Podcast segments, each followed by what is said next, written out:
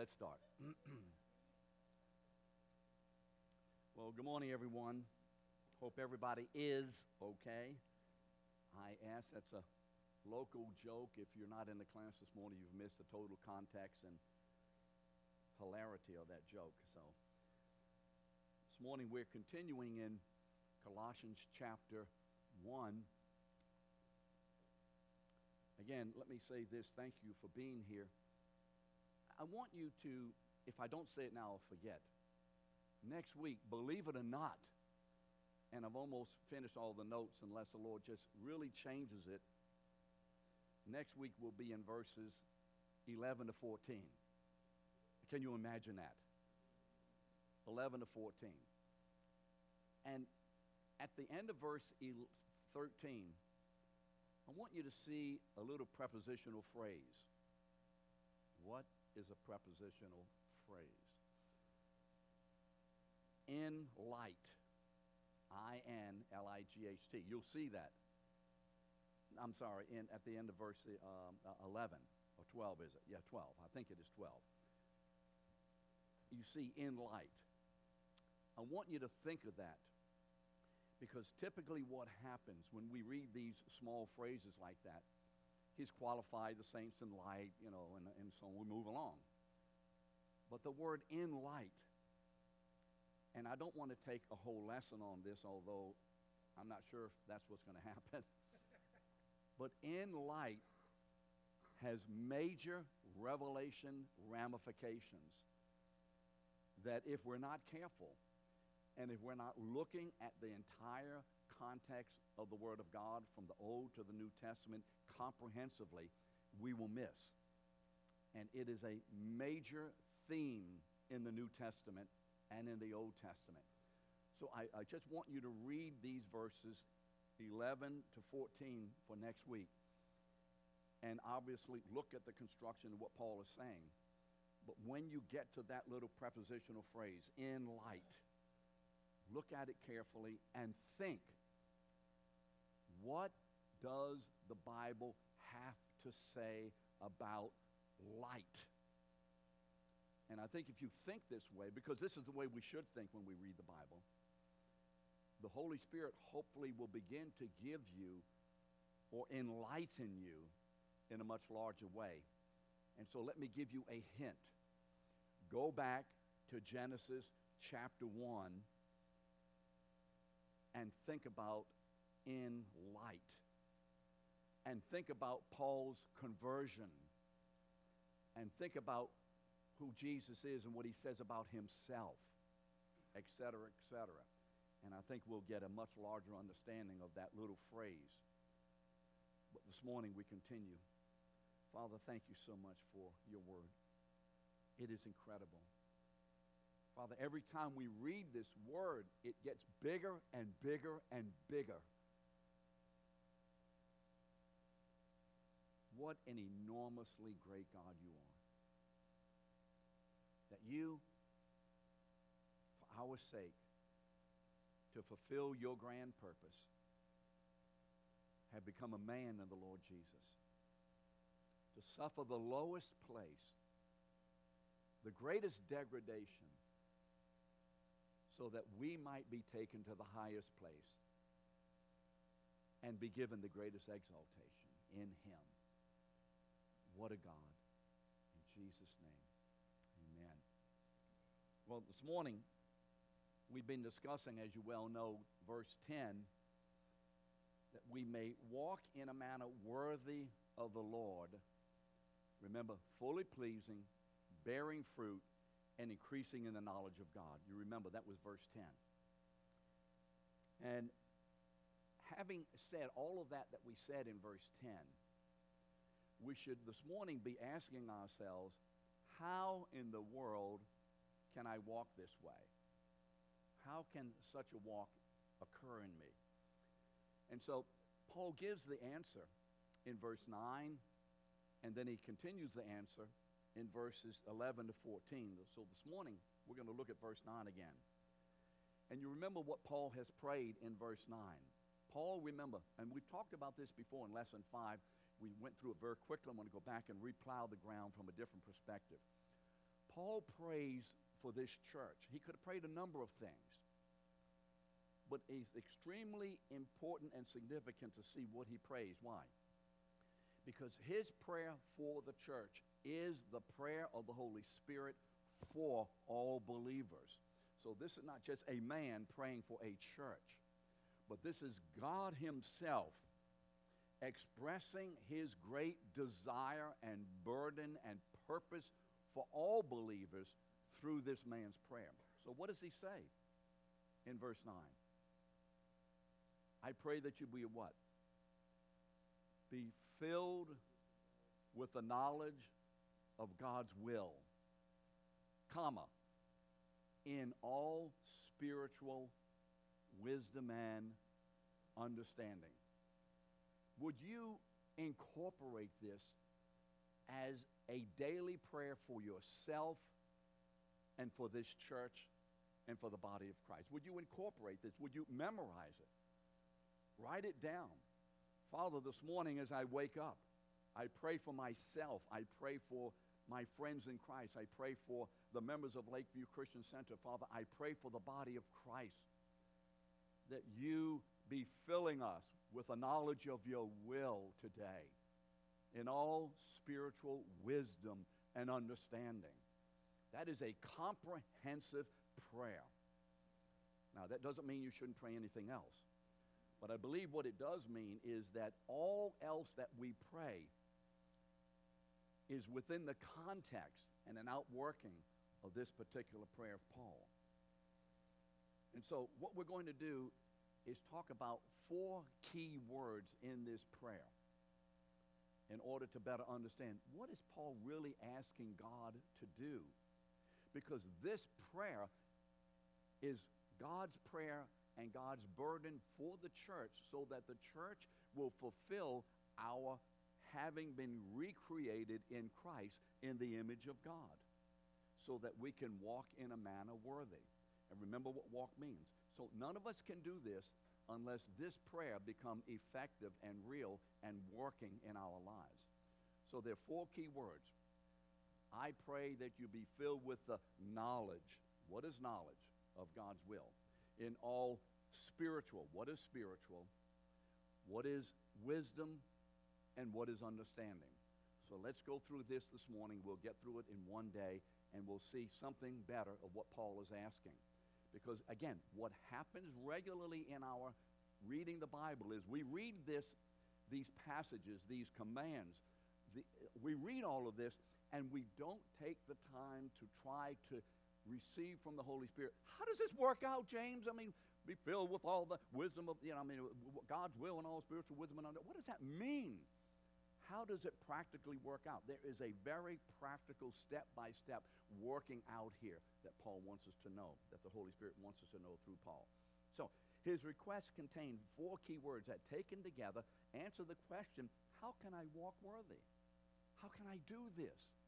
How can any person do this? So let's look at the words. First, the word knowledge. He says that you be filled with the knowledge. He said that you be what? Filled with the knowledge. He doesn't say get a little bit of knowledge.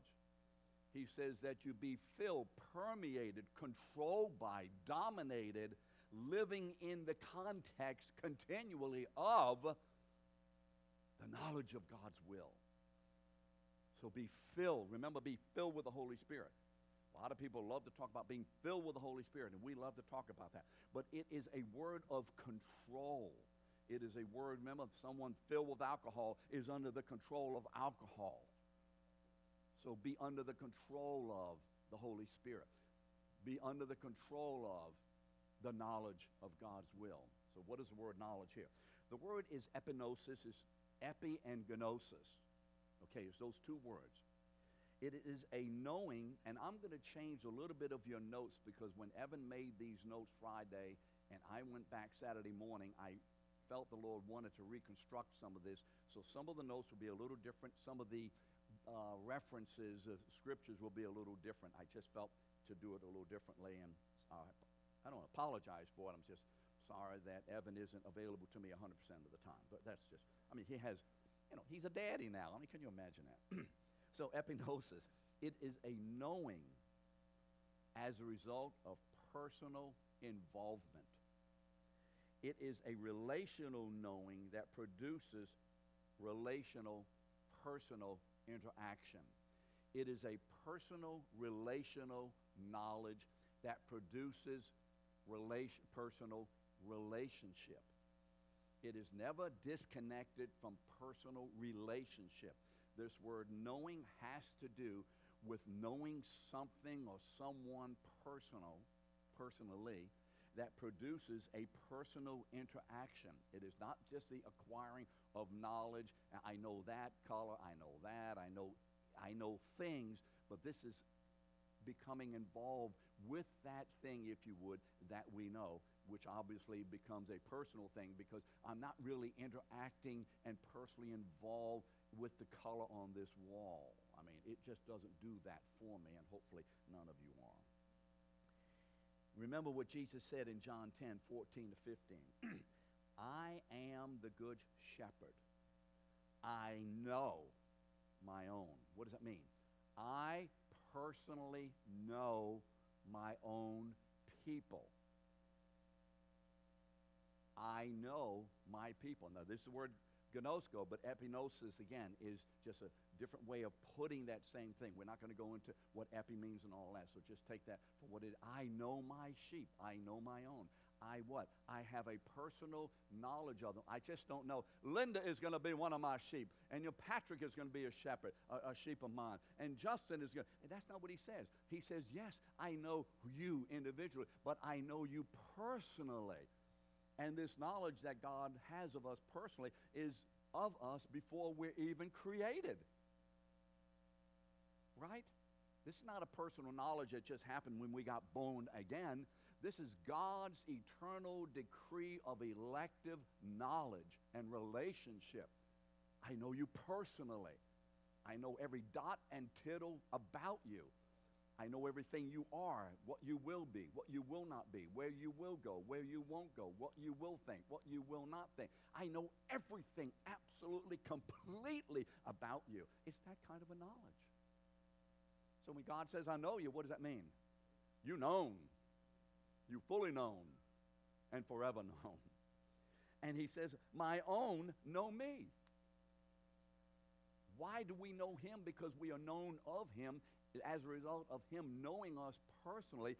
Therefore, he gives us the ability, creates in us the ability to now know him in a personal, relational way. So we know him. Why? Because we are first known by him. He does not know us because we first know him. We know him because he first knows us. I think there's another scripture that says something about God first loved us and then we loved him. Somebody said that in somebody's letter, and you'll have to look that one up. You see, for this is love, not that we first loved God, but that he what? He loved us. He loved us. So I know my own, therefore my own know me. You see, it's that family thing. Okay? It's that family thing. This is the word that Paul is using. That you may know, be filled with the knowledge, know God's will. He says, just as the Father knows me, personally the Father knows the Son, and I personally know the Father. So we have been incorporated into the most dynamic and incredible fellowship of knowledge and relationship that exists and ever will exist anywhere at any time forever. We have become part of that. Why? Why? Not because I said yes to Jesus but because he has known me and he has known you. Amen? And he knew us while we were still sinners. Remember Romans 5? While we were still sinners, Christ knew us. Doesn't say it quite that way, but that's what that means. So, Jesus equates the knowing with eternal life. Remember in John 17, 3? For this is eternal life John 17, 3, that they may know, have a personal relation with you, that they may know you who alone are the true God and Jesus Christ whom you have sent. So knowing God is eternal life. There are various terms here that mean the same thing. Because God's will is revealed only in His Word, where do we know God? Only through the Word. Amen? We cannot know God apart from His Word. Can you say amen to that? Because there are people in this world who think that spirituality means knowing God in their own way and through their own activities. It is spirituality, but it is the spirituality of a demonic activity of the world through the God of this world.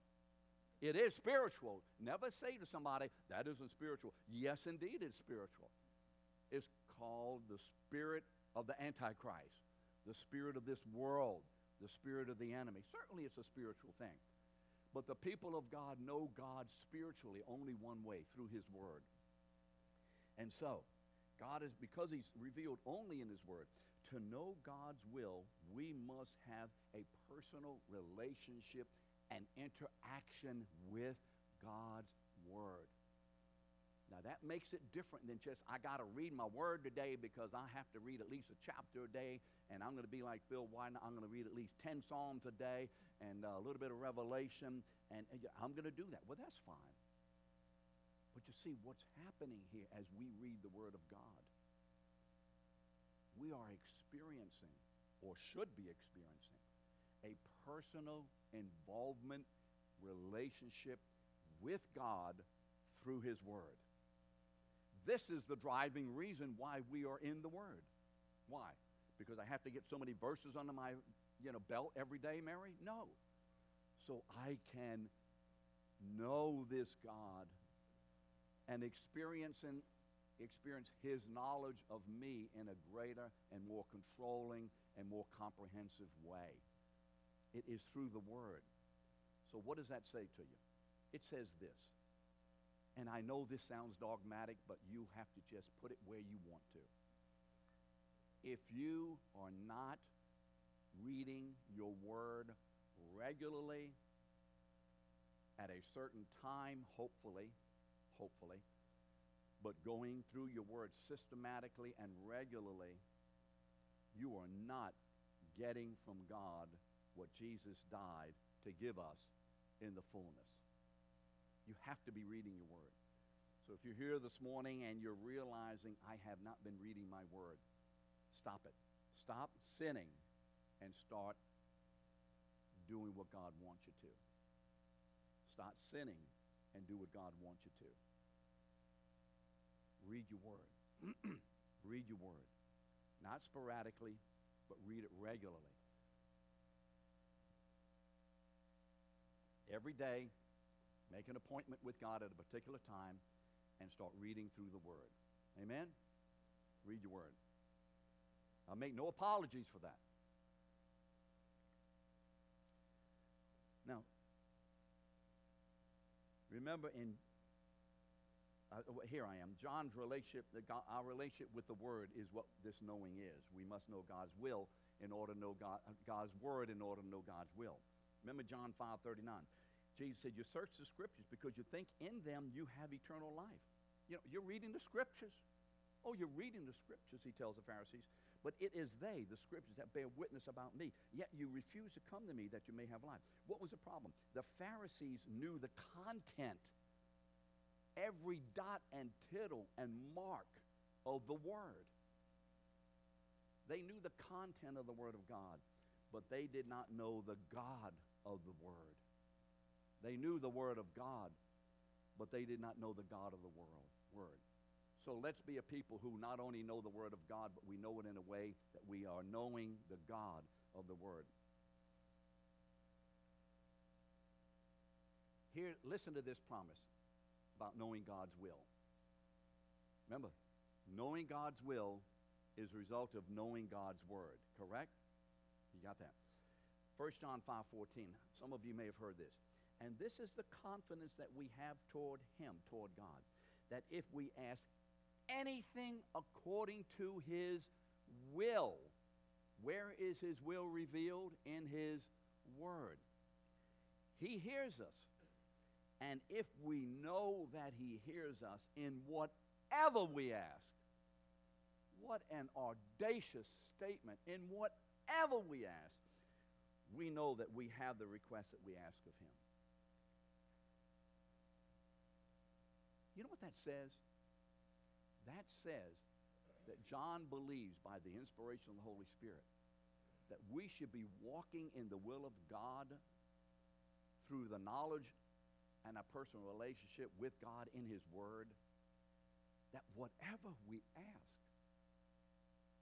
we'll know whether it's His will or not. And when we know it's His will, we can ask it and we will have that request. That's audacious. Don't you find that audacious? That's a bold statement. Spiritual. That you may be filled with the what? Knowledge of God's will. And, remember, these prepositions. It's en in the location. It's locative. In locative instrumental by the instrumentality of. It's in the location of the Spirit and by the Spirit. In what? All spiritual. Let's look at the word spiritual. This word pneumatikos. It has to do with the pneuma. It has to do with the breath, the breathing of God. It is a word for spirit. It, it means pertaining to the Holy Spirit in the realm of the Spirit. Remember what Romans 5, 15, 27, Ephesians 1, 3, spiritual blessings. 1 Corinthians 2.13, spiritual truths. And so when we're talking about these kinds of terms, spiritual connected with blessings and truth and God's will and God's activity, when the word is talking about that, it's talking about the presence and activity of the Holy Spirit. So spiritual truths or those truths is that truth which is communicated to and applied to us and worked out of us by the Spirit. Spiritual blessings or those blessings that are ours by the instrumentality or the application of the work of the Holy Spirit in me. So that's what that has to do with. So when Paul says spiritual, he means of and by the Holy Spirit. All of God's work must be by the Spirit if it is to be according to God's will. Okay? All of God's work. Why? If it's not by the Spirit, it is not God's work. And if it's not God's work, it is not according to God's will. Do we get this? This is pretty clear, isn't it? Only that which is accomplished in us and through us by the instrumentality of His Spirit is considered by God to be according to His will to produce His work. This is what faith is our cooperation with the activity of the Holy Spirit. So when my faith, having been given to me as a gift by the Spirit, Ephesians 2 8, is active, I am joining my heart, my knowledge, my will to the Holy Spirit as He is changing me and transforming me and conforming me to the image of Christ. And as He leads in my life, I am learning how to be walking, remember, walk in a manner worthy, with the Holy Spirit. And as I am walking with the Holy Spirit, the deeds of the Spirit are being accomplished in my life or in your life, in our lives. And those deeds are always according to God's will because they have been generated by the Holy Spirit he, has, as he has been teaching us His Word as we have been submitting to reading the Word. Do we see this? Do we see the tight, tight, tight interaction here? These are not individual things. This is a comprehensive thing that we're talking about. We've just isolated aspects, but this is a comprehensive thing. All of God's, well, 827, the Spirit intercedes for the saints according to the will of God. Now, intercession here doesn't only mean prayer, but that's specifically what Paul is talking about. But intercession is standing before God on our behalf, representing us in this risen man, and getting from the Father, if you would, but the mind of the Spirit knows the mind of God. The will of God is known by the Holy Spirit, so it's one will. And he gives us that will that he knows about. Why? Because we are in that risen man. And that's the will we walk in. All of the work of God's will in us must be carried out by the Spirit. Romans 8, 13 and 14. If by the Spirit, you see what he says, if. Because sometimes it ain't if in our life, it's by the flesh. Now, let me ask you this before I continue. What decisions have any of us made? Today, yesterday, a week ago, for the last month, six months, whatever. What major decisions have we made? Think about some of the decisions you've made. Are they by the Spirit? Is that the Holy Spirit leading you to do that, to say that, to go there, to not don't go there, to be this way, not to be this way, to buy that, not to, whatever? Is that the Holy Spirit, or is that just something you wanted to do? And you say, well, if I wanted to do it, it must be the Spirit. Well, sometimes it is that way. But we assume a lot on God, don't we? Uh, Don't we assume a lot on God? Well, I'm going to join that kind of group because I like, I hate to use this example, I like Mike Battle. And, and, and you know, and I'm friends with him. I'm going to join the covenant group. I, I should have gone to Phil's, but I like Mike Battle better. So, so you know, and Phil's this way, and I like Mike. I just relate to Mike better. Is that the Holy Spirit just told you that? It could be. Because you see, if we're making these decisions apart from the Holy Spirit, it's not God's will. It's the work of the flesh. It's opportunity for the enemy. You say, don't be so loud. Loud? You haven't heard loud yet. If by the Spirit, spiritual, if by the Spirit you put to death the deeds of the body. That doesn't mean the gross, nasty, filthy things. It means a whole lot of stuff in our life. In fact, it means everything, doesn't it? We're right now in the middle of Psi. When I look at it, it says IS, IS, I is. And we're making decisions about covenant groups. We're making decisions about going here, doing that, being a part of that, not being a part of this, moving over there. By the Spirit. By the Spirit. By the Spirit, make the decision. If by the Spirit you put to death the deeds of the body, you will live. All who are led by the Spirit, who are spiritual, are the sons of God. So Paul prays that the church is filled with the personal knowledge of God's will by the Spirit of God through the Word of God. Did you get that? Paul's praying that the church be filled with the personal knowledge of God's will by the Spirit through the Word of God. I want to know God's will. I want to know God's will. Well, certainly, you know how you know God's will?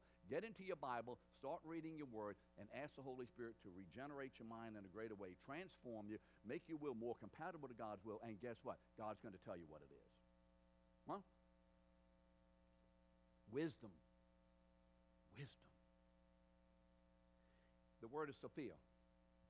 Sophie? Sophia. It's insight and understanding into divine issues that includes the idea of practical application. If there is a day, well, I can't say this day is more than any other day.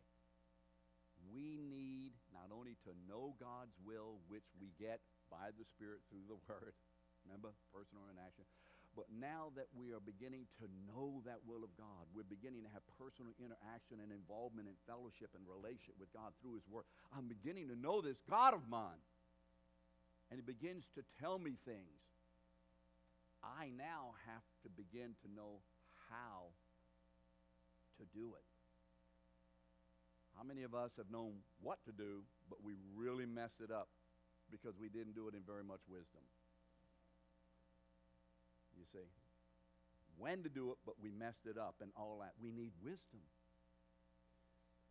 It's that ability to know and to deal spiritually, spiritually, by the Spirit, with people and their circumstances in such a way as to achieve, apply, walk in God's will. It is a personal application of God's. It's that's not one of those things out there, oh, he's wise and oh, you know, kind of theory. No, it is a very practical, this is how you put your shoes on kind of a thing.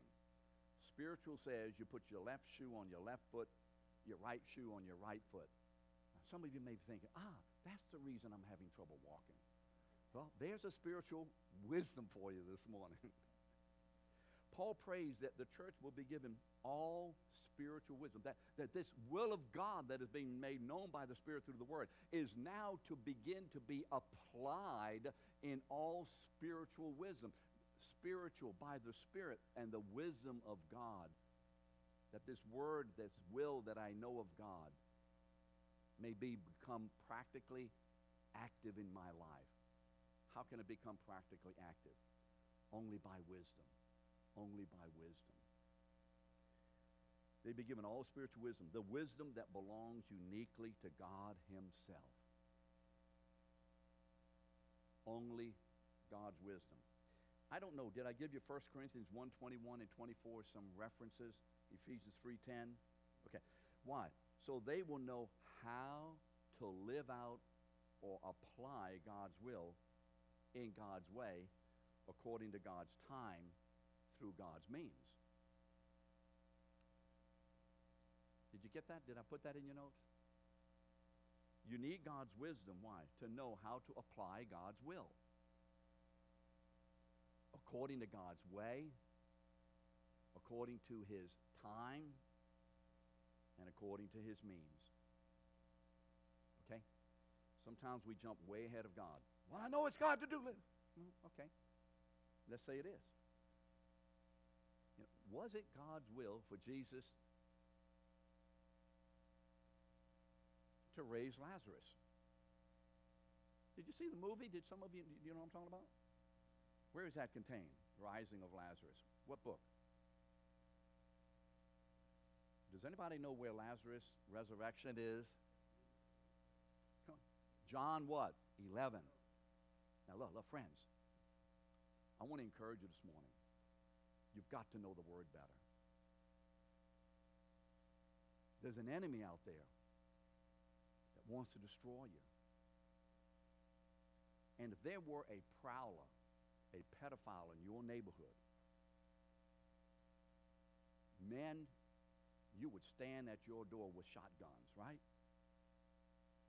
You would be up at night you make sure the doors are locked, the windows are secured. Why? Because there's someone dangerous out there. Friends in Christ, Satan is a lot more dangerous than this. Because a human pedophile may mess your boy up for a little while, but Satan will destroy him forever. We need to know the word. What was I talking about? Oh, God's timing. So they're out camping and they're having hot dogs. I don't think so, not Jews. And so somebody from Lazarus' house comes and says, Look, Lazarus, you remember him, the one you love? Just make sure you remember who Lazarus is. You love him, remember that. Is really sick. Could you come and help him? And she said, Okay. And he sits. What was the difference? Was it not God's will that he get up? No, it was God's will that he get up. It was God's will that he heal him. It wasn't God's timing yet. It's ex- extremely significant, the timing. Remember that? And so one of the verses right after that says, Because Jesus loved Lazarus, you got to see this. He remained where he was. What do you mean you love Lazarus, but you're not going to heal him? Hmm, how does that work, God? Because you see, God had something much greater in mind than just keeping Lazarus from dead, from dying. He was going to raise him from the dead. Amen? What a deal. What a deal. God's timing, God's means, God's way.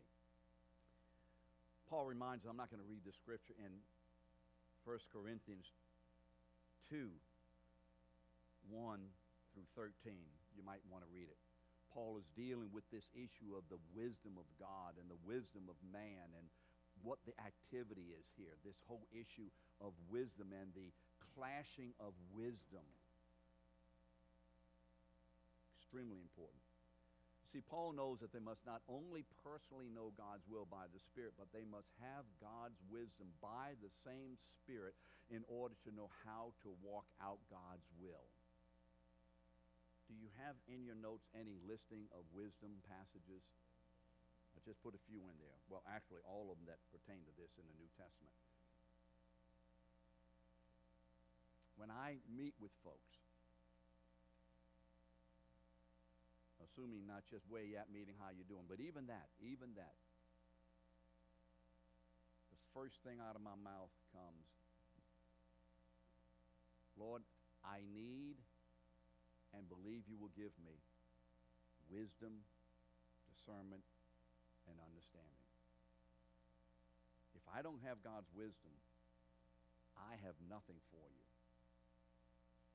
Nothing. In fact, there have been a couple of times when I have dismissed meetings because I hadn't heard anything from God. I said, The meeting's over. What do you mean? I don't have anything from, from, from God. I'm not going to just make up something. Well, just go do, I mean, that's some generic thing you need to be reading about, but, but whatever. But I, so I, I've dismissed some people from meetings. Why? I didn't have anything for them. Why? I don't know why God didn't give me anything. And that's His wisdom. And in one case that at least I know of, and there have not been many cases like this, but even if there are, it's okay with me. It's God's work, not mine. It's His name, it's not mine. It's His reputation, not mine. Who am I?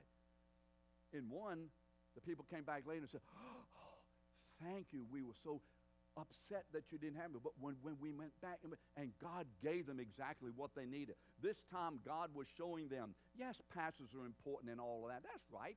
Amen for leadership. But sometimes people need to see that God works apart from leadership and also through leadership, correct? So before you run to the preacher, before you run to the counselor, certainly run when you need to, but first ask God for wisdom in your own life for the issues that are dealing you're dealing with in your own life, correct? Wisdom. Wisdom. Extremely important. Remember, one of these verses says that Christ himself is made unto us God's wisdom. He is our wisdom. So, do we have God's wisdom in us? Yes, we do, in Christ by the Spirit. And the activity and the operation of that wisdom is as the Holy Spirit leads us. But the linchpin is that we need to be receiving and understanding that is God's wisdom, and then we need to be what? Obeying that wisdom. How many times have I heard God's wisdom and didn't obey it and realized later I paid a price? Anybody here, you've heard God's wisdom and say, wow, you know, God really does know something more than I do. Isn't it amazing how much God knows? Understanding in all spiritual wisdom and understanding. Now, look, the word and is a coordinate conjunction it joins two equal issues. So we're not talking about wisdom or understanding. We're not talking about understanding or wisdom. We're talking about these go together. It's a coordinate conjunction, the word and, and it joins two equal things. Okay? In some way, these two are being joined. So, understanding. What is understanding? It's a sunesis. It means the ability to understand concepts and see relationships between or among issues or concepts. It is the ability by the Spirit to look at the puzzle pieces of my life, the puzzle pieces of my circumstances, the puzzle pieces of your life, the puzzle pieces of whatever it is that we're looking at. So we're looking at all these puzzle pieces and we say, man, that doesn't make any sense to me at all. And it's not going to. Look at your own life. Does anything really make sense in your life? Seriously, does anything make sense in your life? Apart from the Holy Spirit showing you? Does anything make sense? It doesn't make sense. It's all crazy. It really is crazy. And so understanding is God's revelation, God's gift for me to be able to look at this collection of isolated puzzle pieces, things and people and circumstances and activities and all of that, looking at it, and God all of a sudden in my mind brings them together in a unity. where I see, oh, that's what this is about. That's what this means. Now I begin to what? Understand. Now I see what is happening in my life. Now I see who is behind these issues. Now I see God's purpose. Now I see the purpose of idolatry and the purpose of entertainment and the purpose of Satan through all of these. Now I begin to see this is a very huge issue in the church. Church, we lack spiritual understanding. There are too many of us in this church that a pell mell running through life and doing things and going places and enjoying activities where we have not seen them from God's perspective. We're doing it without spiritual understanding. We're doing it because, well, everybody does it, and it's okay to do this, and there's not any real harm in that, and it'll be okay. Anytime you think those things, that is not the Holy Spirit speaking. God doesn't speak that way, Anton doesn't speak that way. Look, let's gain knowledge and understanding and revelation here and wisdom here. God simply doesn't speak. Well, we've always done that. We've always gone here. We've always done this kind of thing. Well, you know, Peter, you don't know what you're talking about. You're interfering. You're, no, no. All I'm asking for is that we be a church in the Spirit, led by the Spirit of God, so that all that we're doing is of God's will through the Spirit, according to His Word, for Him to be able to be praised and His glory to be manifested in our walk. Amen? That's what I'm talking about. So much lack of understanding among us. So much I dis- misunderstand. And there's so many puzzle pieces. So what do I do? I go to God and I ask Him for what? Understanding. And in the wisdom of God and the understanding of God, everything begins to come together in these particular issues. Or any of you relating to this? Any of you have any personal revelation or anything experience in your life where you looked at something like, good night, what in the world? You asked God to give you, and all of a sudden it came together. Anybody have ever, anybody ever had any understanding in here? Yes. You can't be saved without that. You can't look at the wicked world and look at the TV. What is happening in the Middle East? Man, my God, my God. God is at work. Now, do I have to like it all? Do I have to agree with No, but I have to know this God is at work. What's happening in Russia? Oh, God is at work. What's happening in all these tornadoes and earthquakes? God is at work. And you see, there's understanding. We begin to see comprehensively as we look at this whole culture of the world that God's hand is in the midst of this, bringing things together for his eternal purpose and my life in it. Understanding these issues. Where does that puzzle piece go? Where does that go? How does that work? Where does that go? Understanding, bringing it together by the wisdom of the Spirit. Understanding is our spirit given ability to join the various pieces of the puzzle in such a way as to arrive at the truth. Is that, is that okay to put it that way for you? Understanding is our spirit given ability to join the various pieces of the puzzle, whatever puzzle it is. Haven't any of you been puzzled about things? okay? Putting them together in such a way as to arrive at God's truth.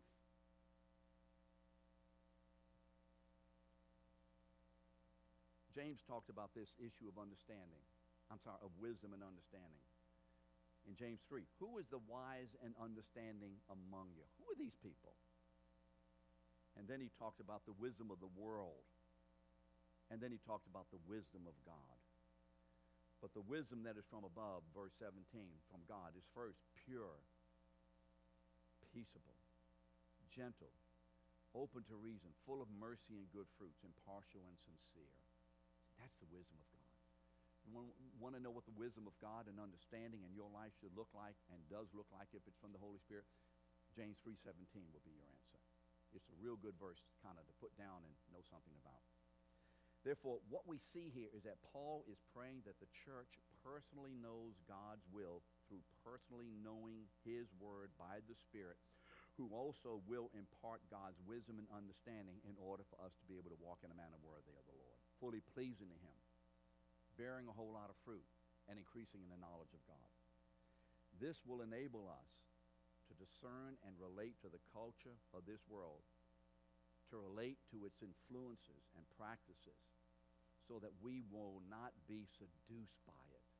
There's a lot of seduction going on of believers. A lot of seduction. And a lot of believers saying, you see too much wrong, you see too much danger. Okay? How many of you would do this? And this is a sensitive subject in this church right now because there's two or three people in here, so I'm going to ask Betty Roberts forgiveness if this hits home too closely, Betty. How many of you would, if it were possible, I suppose it is possible, the doctor says to you, Wendy, I just want to put one single little cancer cell in your body. That's all I want to do. Would you let him? Now, will one cancer cell in your body hurt you? Just one. Just one. One. Will it ever hurt you? No, because we know our bodies are regularly having cancer cells and our bodies regularly take. But will one hurt you, Phil? Just one. I mean, what, brother? What can one hurt?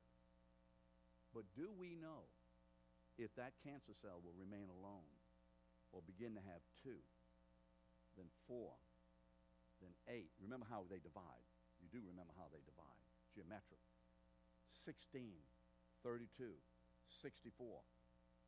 And in no time at all, you got millions of these things. Where did they come from, Jody? Just one? Just one?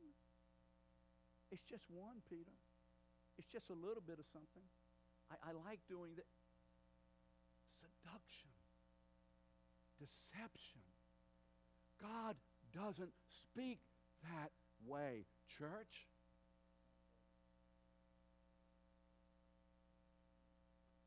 Call me extreme, call me anything you want. God doesn't speak that way. I see nothing like that in this word. So we, we must have this so we're not seduced by this world, thus fulfilling God's goal that the earth will be filled with the glory of God. Remember in Habakkuk 2.14. Amen. Next week, verses 11 to 14, for those of you who weren't in here in the beginning, at the end of verse 12, you'll see in light. I want you to look at that and ponder it whatever because it's a major revelation. And I don't know whether the Lord will just have that as one teaching, those two words, but we'll have to just find out about that. See you next week. Thank you for being here.